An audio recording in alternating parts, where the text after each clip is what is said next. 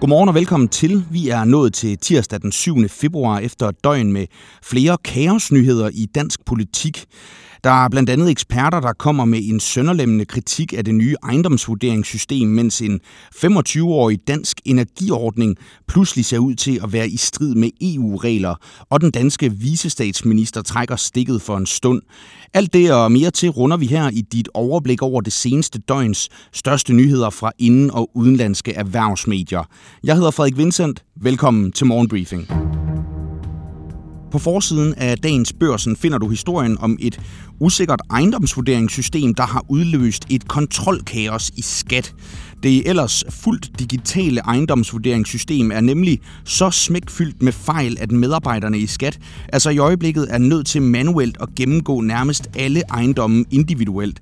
Det er stik mod tidligere skatteminister Morten Bødskovs udmeldinger, at der nu ventes markant flere manuelle kontroller. Skat har skulle foretage i alt 140.000 manuelle kontroller på ca. 146.000 ejendomme, og på den baggrund ja, så er hele grundlaget for det nye ejendomsvurderingssystem altså faldet til jorden, lyder det fra flere sider. Det er eksperter, der frygter for de kommende ejendomsvurderinger, der er langt mere komplekse end dem skat har foretaget indtil nu, og for om vi ender med et vurderingssystem, der er endnu ringere end det, der blev skrottet i 2013. Få resten af historien om de problematiske boligvurderinger i dagens børsen. Mandag blev der også sendt chokbølger gennem erhvervslivet og vagt dyb undren, da et næsten 25 år gammelt regelsæt for danske havvindprojekter måske er i strid med EU-reglerne. Det er regeringens åben dørordning, som lader private selskaber opstille havvindmølleparker udenom statslige udbud, der altså nu er blevet sat i bero mandag, og det betyder, at 33 ansøgninger i ordningen indtil videre er strandet. Beslutningen den kommer, fordi Energistyrelsen frygter, at reglerne kan være brud på EU's statsstøtteregler, men den kommer altså også på et særligt ubelejligt tidspunkt, da Danmark har særdeles travlt med opsætningen af mere vedvarende energi for at nå sine klimamål. Og i løbet af dagen, der blev beslutningen også meget skarpt kritiseret af flere selskaber og organisationer i erhvervslivet. Men øh, ifølge klima-, energi- og forsyningsminister Lars Ågård, så er det altså sandsynligt, at ordningen her, den slet ikke kommer til at fortsætte, og han øh, fortæller, at han er dybt bekymret for udfaldet.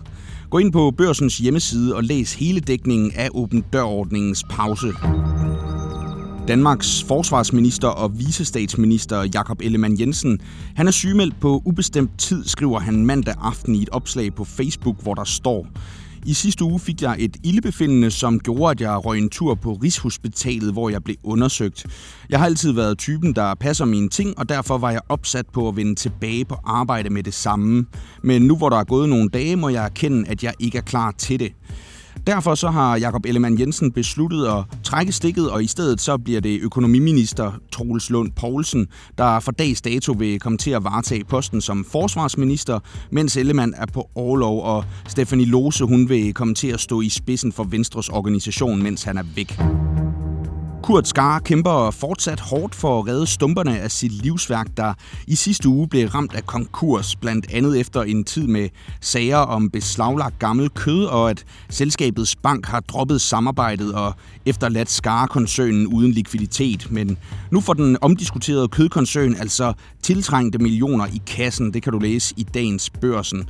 Det sker efter, at Kurt Skar har indgået en aftale om at sælge de to selskaber, der beskæftiger sig med pålæg det er Scar Food og Defco, som ikke er omfattet af konkurserne. Køberen er den Horsens-baserede konkurrent Delica Food Group, som er ejet af Kapitalfonden Erhvervsinvest, og Kapitalfondens ledende partner Thomas Marstrand bekræfter, at der er indgået en handel.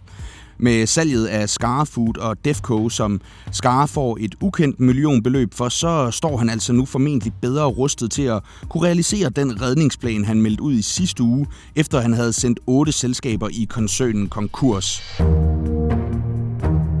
Vestens sanktioner og forbud mod import af olieprodukter fra Rusland har allerede ramt stormagtens økonomi hårdt, skriver erhvervsmediet Bloomberg.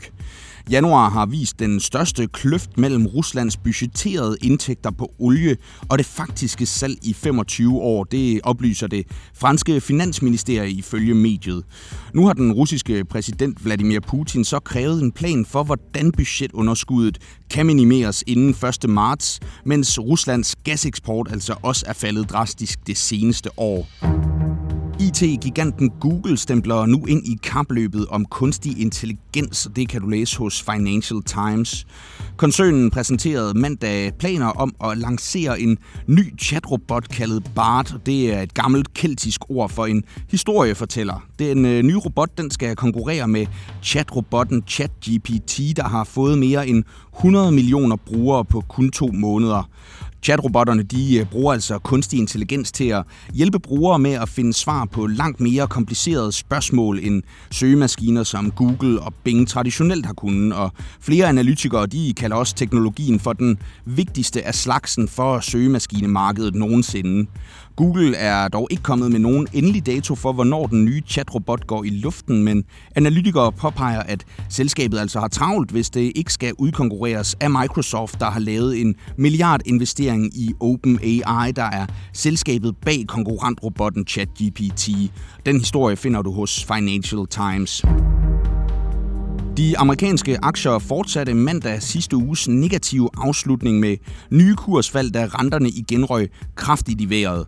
Det var stadig fredagens brandvarme arbejdsmarkedsrapport for januar, der var årsagen til bevægelserne, men øh, det var altså også spændinger mellem USA og Kina efter, at amerikanerne i weekenden skød en kinesisk luftballon, som var fløjet ind over USA ned.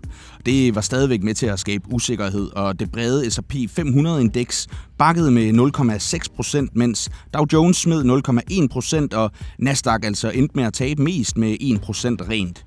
Det var også begrænset med mandagsoptimismen i C25 i Danmark, hvor indekset sluttede dagen med et minus på 0,46 procent.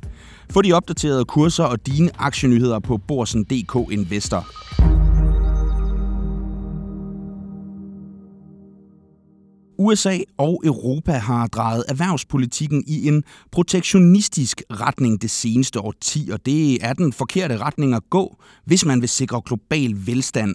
Sådan lyder det fra børsens cheføkonom Sten Bokian, op til at EU udarbejder sit modsvar på en af de største støttepakker i amerikansk historie, der skal sende flere hundrede milliarder dollar mod amerikanske virksomheder, der arbejder med grønne teknologier og producerer lokalt i landet.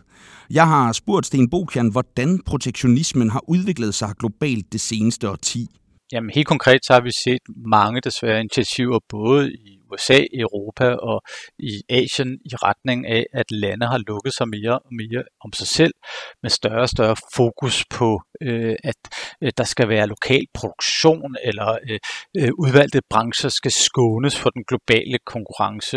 Øh, det var meget tydeligt under Trump med, med handelskrigene, men, men tendensen er blevet videreført og endda med øh, fuld styrke under Biden, øh, som øh, jo her senest har lanceret øh, den her klimapakke, der kaldes Inflation Reduction Reduction Act, øh, som øh, reelt set øh, gør øh, handel øh, og samarbejde på tværs af, af landegrænser vanskeligere ved, at man øh, sætter konkrete krav til, hvordan virksomheder skal organisere deres produktion. Jeg har også spurgt Sten Bokian, hvad han så forventer, at EU's modsvar til den amerikanske støttepakke bliver. Jamen alt tegner til, at EU kaster sig ud i et øh, ligeledes protektionistisk øh, modsvar, og øh, dermed så gør man reelt ondt værre. Og helt øh, grundlæggende, så øh, er EU øh, ved at slå ind på en mere øh, fransk øh, tankegang i den økonomiske politik, hvilket indbefatter øh, et langt tættere samspil mellem erhvervsliv og øh, politik. Øh, det kan i den ideelle situation øh, godt gå godt, men øh, der er en meget stor risiko for, at man reelt set får mindre vækst og velstand. Det var alt, vi havde til dig for i dag. Jeg er glad for, at du lyttede med. Det håber jeg også, du gør igen i morgen tidlig, hvor der ligger en ny morgenbriefing klar til dig. Indtil da, så må du have en super tirsdag.